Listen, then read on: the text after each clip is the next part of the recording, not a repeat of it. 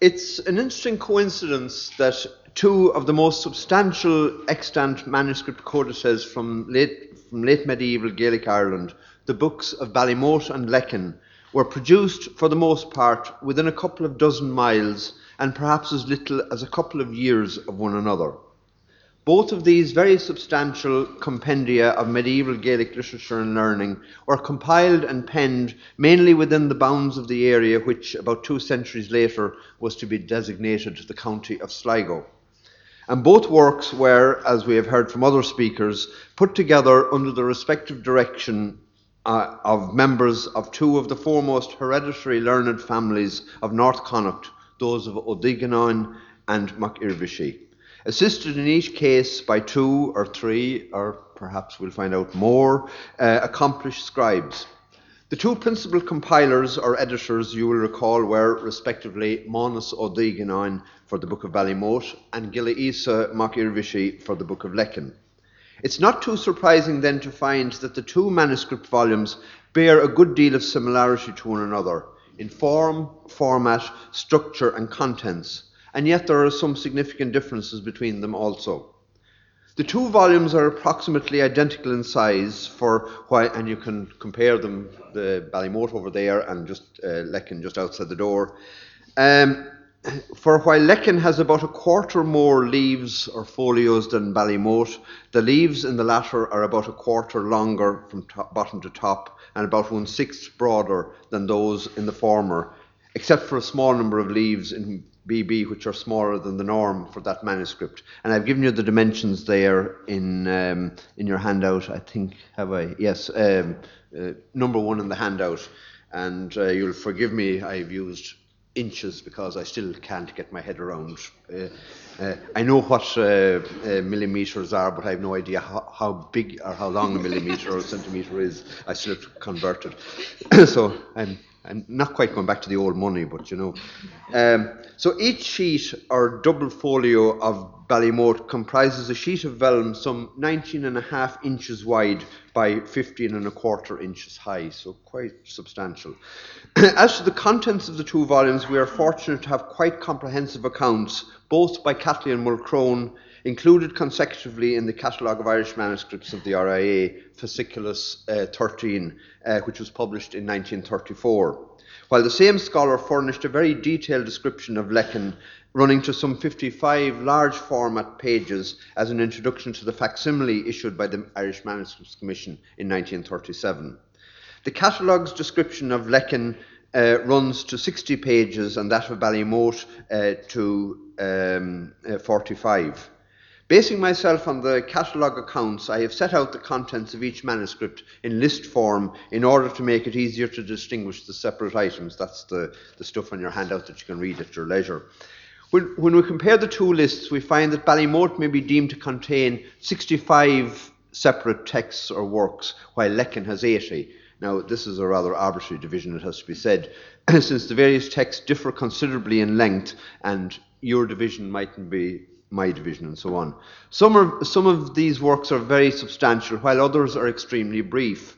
Moreover, while a poem, say, that occurs in between two more substantial texts is treated as a separate item, if a poem, often a very long one, occurs within the body of a larger text, such as Gabhála, or the collection of secular genealogies, or the Dindshenchas, it's generally not listed as a separate work. This is in my list here. It's, of course, difficult to apply this rule of complete consistency, and I'm aware that there may be some glaring inconsistencies in the lists I have prepared. Uh, but it's just uh, as a working model, as it were. The first item in Ballymote is a Middle Irish work with the Latin title, which we heard about a good deal yesterday, Sex Aetates Mundi the six ages of the world. Much of it is summary of Old Testament history, arranged in sections corresponding to those periods or ages. As we heard yesterday, the text was edited more than 30 years ago by Dáithí Ó Cróinín, although not principally, as we heard, from BB. The editor incidentally noted the suggestion of Hans Oskamp that Sex Aetates quote, may have been a standard opening text in many of the late, seven, uh, late 11th and early 12th century Irish codices. The sex aetates also occurs close to the beginning of Lecan. In both Ballymote and Lecan, the text uh, of Sex Aetates is followed immediately by a poem of more than 90 quatrains that begins Redig dov ye de niv and is attributed, at least according to the Academy's printed catalogue, to one Dun Kochwe Ohochele. Uh, you can see it there uh, on uh, number three on your handout 3A. A name rendered slightly differently as Dun Kochwed Ofochele in the Book of Lecan. I'll have more to say on this rather strange name presently, but first I should note that rather than being considered a discrete work, the poem is rather, is rather an appendix to Sex Aetates, being simply a summary of the prose text. Now, the question of the poet's name is interesting.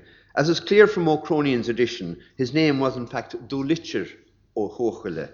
Uh, the apparently alternative form of his personal name comes from the initial lines of the poem's final quatrain, Misha dun Chorvoig on Hill o Hochele a Hishenglen, which Ó Cróinín translates as, I am from the cuckoo's plain, question mark, uh, direct supposedly a direct translation of uh, from the monastery, O Chochele from Killeshin. Now we might observe that this rather striking compound, Kochvog, is treated by Hogan's Onomasticon Goedelicum as if it were a regular place name, located somewhere near Glenushin or Killeshin, County Laois. Uh, as those of you who know it, overlooks the town of Carlow. Now, I can't offer much by way of solution to the crux, but two things may be worth noting. First, koch may not refer here to the cuckoo, but rather to a cup or a goblet, and by extension a hollow, as in the well known South Sligo place name Shanchoch, Shanko, which was mentioned yesterday in relation to the book of Ballymote. It was uh, referred to on Rudy's handout. Uh, it, uh, whereas uh, the book is referred to as Ljaur Munchere Divganan o Hankoch uh, uh, ó Nalile. And of course, in Monaghan, you have Shancoduff, Shankochdov, which also has literary associations, in this case uh, with Patrick Kavanagh. Secondly, the fact that the place name that occurs in the very next line, Glan Ishin, uh, has its elements reversed to give us Ishin Glan, prompts the thought that Kochmag may be more correctly Ma Koch or Ma Goch, or could it perhaps be Kil Kochweye or even kill my koch. Um, unfortunately, this doesn't take us very far, for I have as yet found no example of any of these place names. But it's one of these things that we can uh, play around with for quite a while without maybe ever reaching a solution. Now, the text of Sex Aetates and accompanying poem are followed immediately in Ballymote by a number of short but rather similar texts, a chronological tract on the five ages of the world, a tract on place names in Asia and related matters, a Latin account of the ages of the world, and finally a poem of seven quatrains, uh, She Bliana Queged Male, which we are told was written in 1126. Some or all of this extra material is suggested by Ó Cróinín to have belonged to what he terms recension 3 of the Sex Aetates. That is, the recension represented by Ballymote and Lecan, whose texts he remarks are quote, are to all intents and purposes the same, though they differ from one another sufficiently for us to be able to say that neither is a direct copy of the other. And this is an observation that can be applied to several other texts shared by the two manuscripts. When we observe the treatment of the Sex Aetates and accompanying materials in the Book of Lecan as compared to Ballymote, the first thing to be noted is that, as already mentioned, Sex Aetates is not the opening text in the Great Lecan manuscript. Instead, it comes after two recensions of the celebrated work of Irish pseudo prehistory, Leabhar Gabhála Éireann, the so called Book of Invasions. Secondly, there's no trace in Lecan of the various short texts which I have, as I have mentioned, follow the text of Sex Aetates in Ballymote. Incidentally, the version of the poem Radi do uh, Ye de Niv that occurs in Lecan has 97 quatrains, three more than are found in Ballymote and in Lecan the poem is followed by another, much longer poem with the same title or opening line. Uh, and this other Radio Dove poem, which is anonymous, has no fewer than 305 quatrains. Immediately after Sex Aetates and the selection of short texts aforementioned, Ballymote has a work ascribed to the celebrated 11th century poet of Monasterboice known as Flann Manistrach. This is his book of synchronisms, Leabhar uh, Co Amshercha, which is uh, generally treated as portion of the Leabhar Gabhála. Uh, the next significant item in the contents of Ballymote is what is termed Recension C of the Leabhar Gabhála, corresponding to the version of the text inserted at the very end of the Book of Lecan. Turning to Lecan for a moment, this means that that manuscript contains no fewer than three recensions of Leabhar.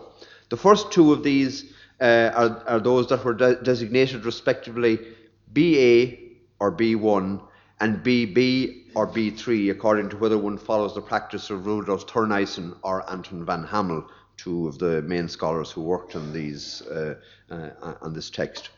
Appended to or included in Gabhála is the lengthy poem Éire ó Innis a work of 84 quatrains ascribed to the 12th century poet of Devenish in Lower Lough Erne, Gillam Mahuda ó Casside, who is probably better known as the author of the verse form of the Banshenchas, a work that will be mentioned later in, in this talk.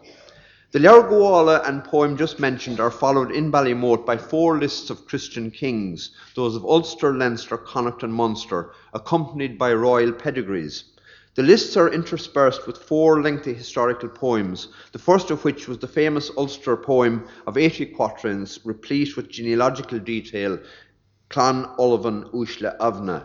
Uh, Francis John Byrne published an exemplary edition of this work over half a century ago in Studia Hibernica, Volume 4.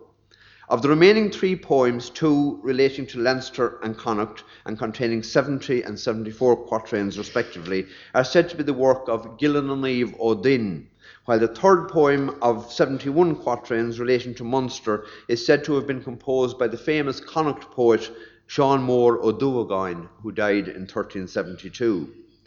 At a roughly equivalent spot in Lecan, there are four other long poems, one of 103 quatrains by a certain Oengus, of whom I know nothing, another of 60 quatrains called A Eigsha Banava Naman by Gilla Isa Makirvishi, a third of 51 quatrains attributed to Gilla Moguda, obviously Gilla Moguda or Cassige, aforementioned, and finally, an anonymous work of 83 quatrains, Erewon is Ever Ord, again um, about the early Milesian uh, incomers, as it were.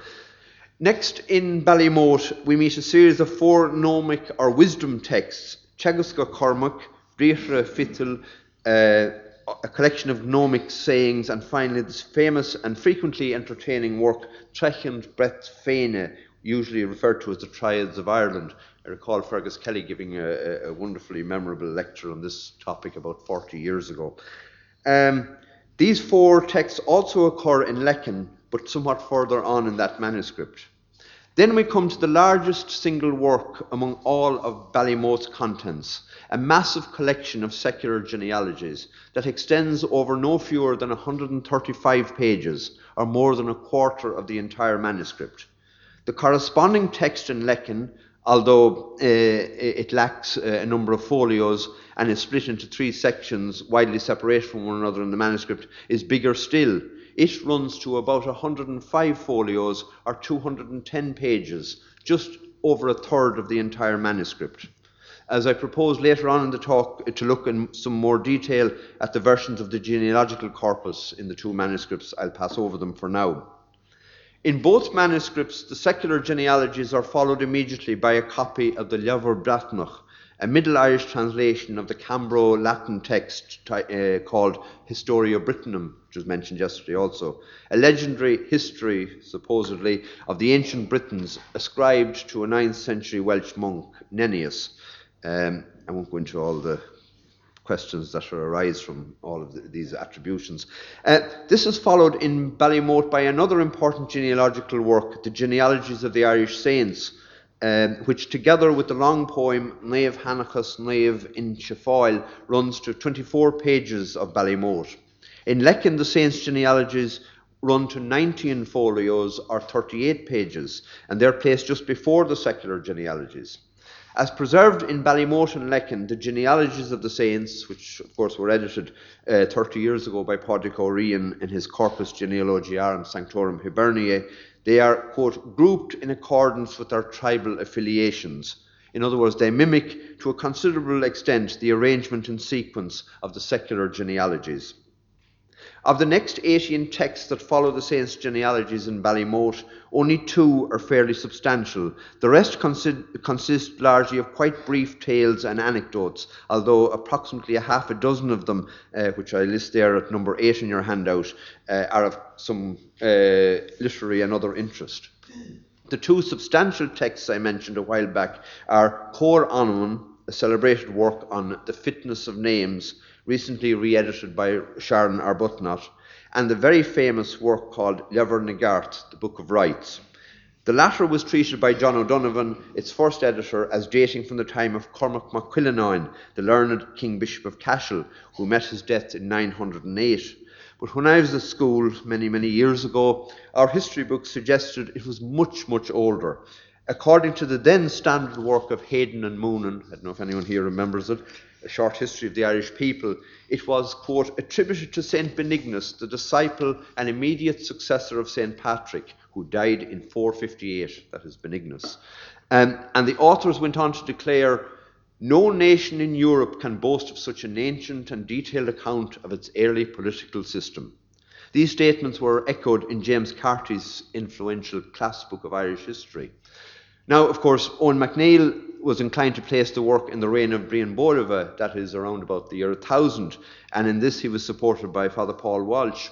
Over the following half century, however, up to and including the edition produced by Myles Dillon in 1962, the date of compilation was pushed steadily forward as far as the late 11th century, or even, in the view of Francis John Byrne, into the 12th. And a recent study by Kevin Murray serves to confirm that the work dates for the most part from around the year 1100, all of which, quote, uh, has served to diminish the importance of Gart as a witness to the earlier historical period.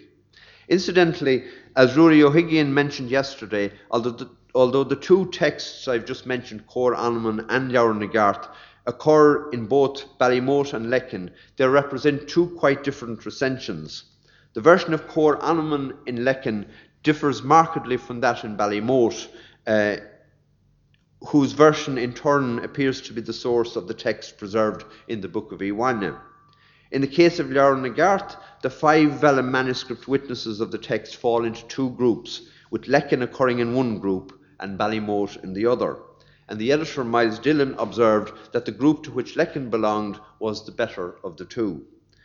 Continuing for the time being with the Book of Lecan, we find that immediately after Leabhar Breathnach, the four wisdom texts I mentioned earlier, the instructions of Cormac, sayings of Fithel, uh, Triads of Ireland, collection of gnomic saying, sayings and so on, are inserted together with two dialogue texts, that of Columkill and of the two sages. After this, Lecan has the important text Auricap Negus, the poet's primer, which in Ballymote occurs much further on, indeed some distance after Gart. The Auricap is followed in Lecan by more than 40 short texts that do not appear in Ballymote. These consist in the main of legends and anecdotes relating to early Irish saints and kings, as well as some material of biblical or ecclesiastical import. Although brief, some of these texts, such as the Siege of Drumdavgure, the uh, exile and return of Conall Corc, the Battle of Archach, the death of Conchead Cachach, the story of Finan Grania, the birth of Conchover Macnessa, and so on, are of literary or other interest and several of them have been the focus of scholarly discussion over the past century or so. A particularly interesting point to be noted, however, is that, as I've already mentioned, virtually none of these, in fact, none of these 40 odd pieces in Lecan is represented in Ballymote. Now, the next substantial text in the Book of Lecan is, uh, is work I've already mentioned, Leabhar na Gart. And in both manuscripts, the Book of Rites is followed immediately by the genealogical work known as the Banshenchas, lore of famous women, uh, that I mentioned earlier. An imperfect prose version of the work occurs in Ballymote, ending at a point equivalent to Lecan folio 206 verso, which means that it lacks the final quarter of the text as preserved in Lecan. Now, the reason for the incomplete state of the text is unclear. It's not as so often happens in both manuscripts, that one or more folios is, mis- is missing. Instead, a page has been left blank for material that was never inserted. What there is of the text in Ballymote is very similar to the equivalent portion in Lecan, which makes one wonder what happened to the scribe Monas O'Deganine that he didn't complete the text. Was his exemplar perhaps on loan, and did the owner recall it before the transcription was complete? Uh, it uh, conjures up a picture of uh, the uh, the people in Lecan wanting to, copy the work as well and saying, give it to us quickly, where you promised it us last week, and therefore poor man is having to give it up and leave it incomplete. I don't know, that's only a guess, but uh, it's an interesting uh, thought.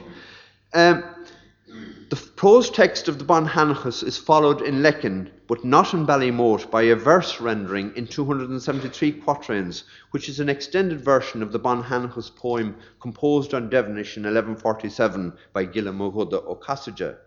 While that poem, as preserved in the Book of Leinster, men- uh, mentions no one who lived later than 1030, the, verse, the version in Lecan makes reference to women who lived as late as the second half of the 12th century. The incomplete uh, prose Banshenchas in Ballymote is followed by a series of five substantial pieces, each running to between seven and ten pages. These are a treatise on Irish prosody, uh, the Leabhar Ullmhain, the Book of Oghams, Auricep Negus, which I've mentioned already in relation to Lecan, and a work called Leabhar Firchirchne, of which I confess I know nothing. Of these, the most famous is undoubtedly the Book of Oghams, uh, whose illustrations of the many and various versions of the Ogham Criev are well known from the postcards the Academy has sold over the years to tourists. We got one in our, in our pack. Few, few of these tourists, I would suggest, have has even the vaguest idea of what these strange symbols represent. Here I'll quote from Professor Damian McManus on these various alphabets. He said, For the most part, these alphabets have no practical capacity and do not occur outside of this context. This material adds little to our knowledge of Ogham. To the modern reader, these so called alphabets have all the appearances of being the creation of idle schoolboys, but they seem to have been taken more seriously in medieval times topic for a, a discussion there, perhaps. Um, returning to Lecan, the second recension of the Banshenchas, that is the poetic one, is followed by a number of secular genealogical texts, all relating to Munster peoples, the Ognachta, the descendants of Taig McCain and Dál gCais. Coming to the end of Ballymote, then we find two important Irish texts the legal tract called Urikyocht Vug, the little primer on the privileges and rights of various classes in Gaelic society, and the Dindshenchas, the lore of famous places, more specifically the metrical Dindshenchas, followed by five classical piece, uh, texts translated from Latin, about which we heard yesterday. While the Urquhart does not feature in Lecan, the Dindshenchas is found in both manuscripts, running to 61 pages in Ballymote and 33 folios or 66 pages in Lecan. Both copies as they stand are imperfect. Ballymote is lacking one folio near the end, while Lecan lacks the beginning owing to a lacuna in the manuscript. This is the penultimate text, the Dinhan the penultimate text in Lecan, which is rounded off with, as I mentioned earlier, version C of Leabhar which occupies the final 48 folios. As pointed out earlier, this is the, ver- the same version of Leabhar that occurs in Ballymote but it is one of, uh, it is one of three Leabhar texts preserved in Lecan. This text, we may note, was appended to, the, to long after most of the manuscript had been written. The scribe of O'Cornian tells us in a colophon that he was writing it for Gilla Isa, who by then must have been quite aged, uh, in the year 1418, which is uh, more than a quarter of a century after m- much of the manuscript was written. And then we come to the five classical texts that round off Ballymote, about which we heard from Watcher and uh, Maury yesterday. And as was noted, not a single one of them occurs in Lecan. The reason for this difference between the two manuscripts is unclear. Perhaps Clan Irvishi at Lacken were not quite as interested in the learning and literature of Greece and Rome as their neighbours some 24 miles to the southeast in Ballymote. I don't know. Uh, of the five texts in Ballymote, as you know, two are quite lengthy. Toggle 3, uh, the destruction of Troy, and Imachta Aeneas, uh, version of Virgil's Aeneid, running to 34 and 38 pages respectively. Scala Alexander MacPhilip is of moderate length, 13, occupying 13 pages, and the remaining two are short. Merigud Ilix uh, the Wanderings of Ulysses, and Epistle Alexander have just two and have four and two pages respectively. That then is a general outline in comparative terms of the contents of the two great North Connacht manuscripts. From a detailed analysis of the contents, as carefully catalogued 80 years ago by Kathleen Mulchrone, we can see that there's a striking degree of similarity between the two volumes. A considerable number of texts occur in both manuscripts, the unavoidable conclusion being that the compilers of the two volumes had access to many of the same sources, or at the very least, the same type of sources. There appears, however, to be no evidence whatever that anything in Lecan was copied directly from the slightly older manuscript Ballymote. But it does make sense that two great manuscripts being compiled within such a short distance and a short time of one another, and treating of much the same types of subject matter, should have drawn on the same, or at least a broadly similar, range of sources. And here one is tempted to wonder at the precise circumstances of the compilation of these two volumes. If, as appears likely from a study of the two sets of genealogies, um, and as Rory O'Higgin uh, reminded me earlier in the week, both manuscripts were being compiled before the year 1393, which was the year in which A. MacDiarmid, the head of Mal, Lord of Mallurig, died, and he's the last, uh, he's the uh, terminal name in both, in the MacDiarmid genealogies in both uh, manuscripts. Could it be perhaps that the compilation of the great book of Lecan was undertaken by Gilla Isa Makirvishi in imitation of, or even out of a sense of rivalry with, the main project, the major project being undertaken in Ballymote by young Manas O'Deeganon. I'm assuming he is the young, the man who died in 1452, 78 years after his father's death, um, which suggests that Manus must have been uh, uh, possibly only about 20 years of age, uh, and it would leave him around 80 at the time of his death. Um, and remember that Gilla Isa had only just completed another major work of compilation, the great literary compendium of a hundred folios, which I have dubbed elsewhere Leabhar Gilla Isa, which now forms the principal component of the composite manuscript known as the Yellow Book of Lecan. Apart from the geographical and temporal congruity just referred to, there is also an interesting genealogical linkage between the books of Ballymote and Lecan that may be noted. This is the relationship by marriage between Tomaltach MacDonagh, of whom Rory spoke yesterday, king of Corn and Tyrrell, and presumed patron of the compilers of uh, the Book of Ballymote on the one hand, and Gilla Isa Moore Mac Irvishi, the chief compiler or editor of the Book of Lecan, on the other because Gilaisa's wife was Katrina Nichonacha, a second cousin to Tomaltach, and you'll see the uh, genealogical table at the very end of your handout. Gilaisa was no doubt very aware of this link when he penned a couple of famous colophons in the Book of Lecan. The first of these uh, declared that he was writing the autumn MacDonagh was killed, while in the second he says that he was writing the book quote, for himself and his son after him, the winter after MacDonagh's death. And in a third colophon, one of uh, Gilaisa's scribal assistants, Morcha Riwacho Quinlish, says he was writing for his master, his Edja, i.e., for Mac Irvishi, the autumn MacDonagh was slain. Now, the incident in question in the three colophons was famously misconstrued by, fa- by various scholars, most notably Eugene O'Curry and Paul Walsh, who thought, respectively, that it referred to an affray in North Connacht in 1417 or 1416.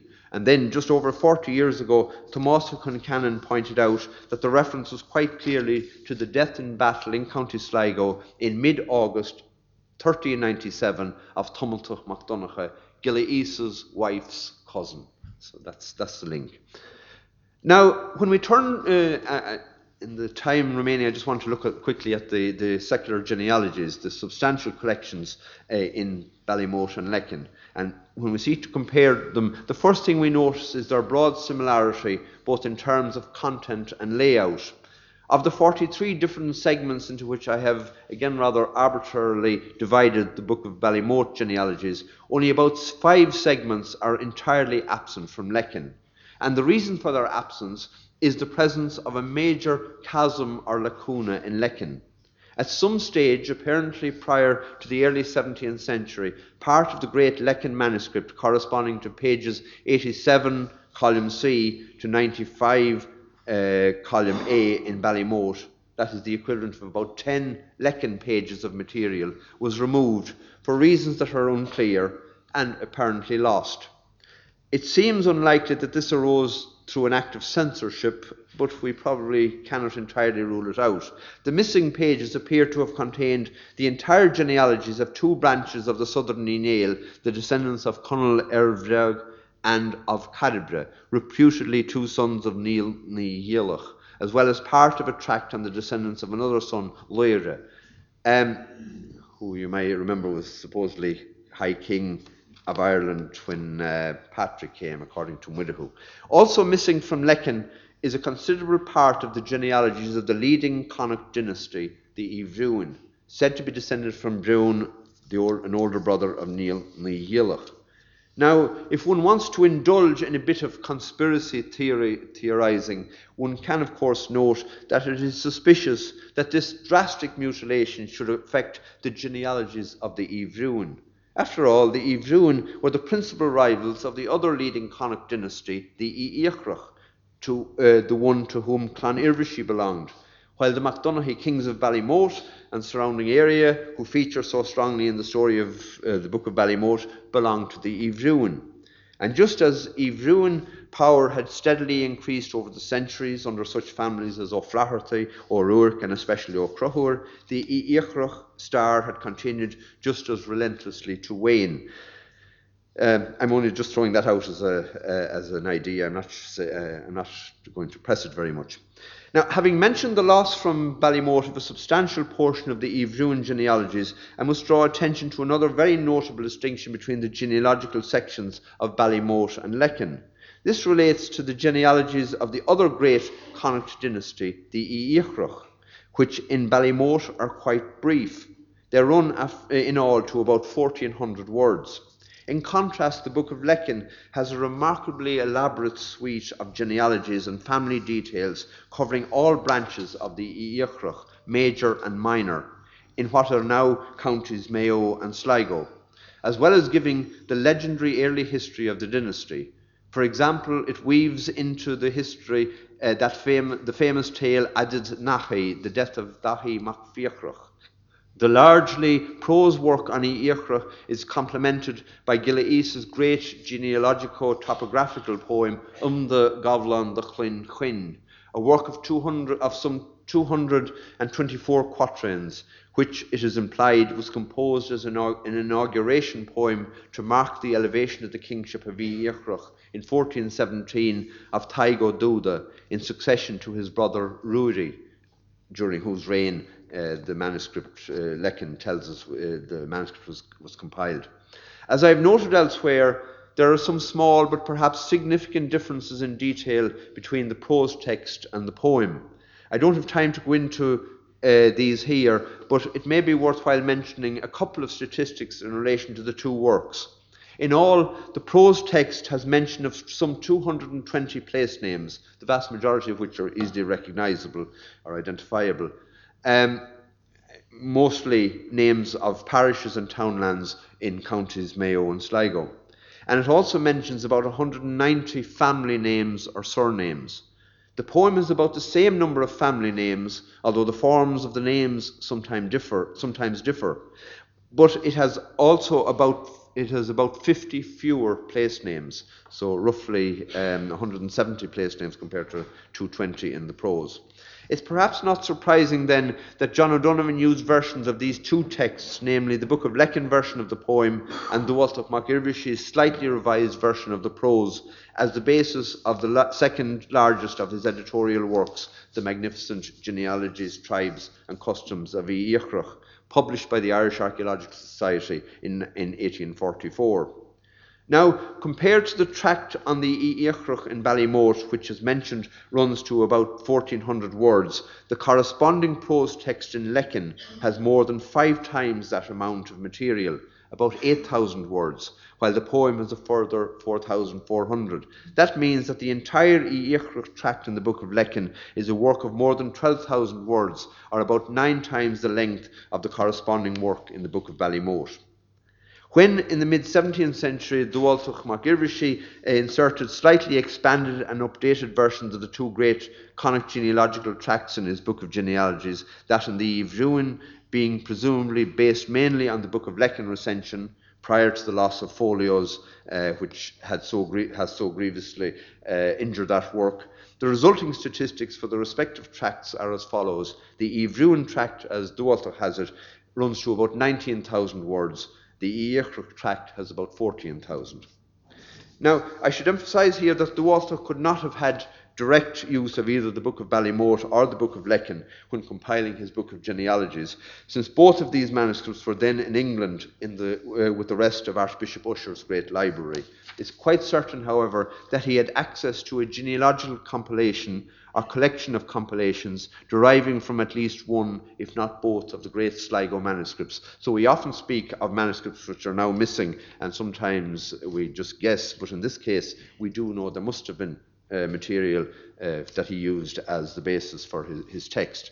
Um, could it possibly have been the exemplar used by the compilers of Ballymote or Lecan?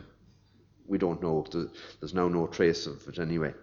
Uh, we can see clearly, we can see, for example, that Dubhaltach's version of the Iachrach genealogies is clearly based on that in Lecan and not on the much shorter tract in Ballymote. The first third of his Evruin tract, however, is quite close to that in Ballymote, but the similarity of the two may be overemphasized by the sheer absence of any other early copy. Had the Lecan version of the early part of the tract survived, we might be more inclined to focus on the divergences rather than the similarities between Ballymote and Dubhaltach's text. Were there more time to spare, and I'm conscious of the, the clock moving on, I, I, would like have liked to say something about a genealogical item that's unique to Lecan. This is the so-called Lecan Miscellany, published in 1932 by Thurlough O'Rafferty in the volume entitled Genealogical Tracts, Volume 1, the only one to appear, and subjected nearly 40 years ago to detailed and effective criticism by Donogh Ó Corráin uh, in the pages of Éigse. This very intriguing work is deserving of a great deal more attention than it has received to date. To conclude, the two great genealogical collections, Ballymote and Lecan, both dating from around the year 1390 1400, bear so many similarities to one another that one must surely conclude that they are almost certainly copied in large measure, as I said already, from the same range of manuscript sources, not the same manuscripts, the same type or the same uh, body of material. This stands to reason since the two works were produced largely in the same geographical area and when, within the ambit of a fairly small learned elite who probably shared much of the same source material with one another. Until the texts are edited in their entirety, it will be difficult to make definitive comparisons, but one can form general impressions.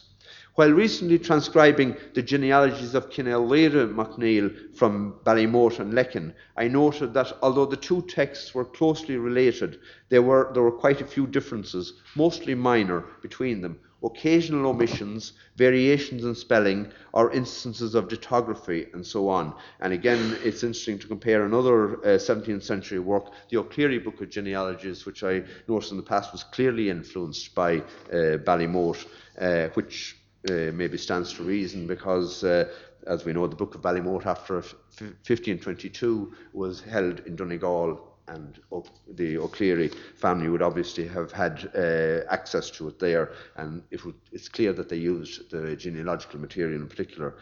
But as noted earlier, no, and I repeat this, no text in Lecan was copied directly from the slightly earlier manuscript, Ballymote.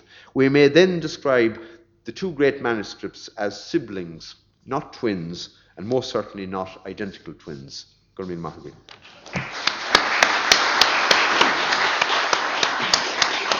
Obrigado.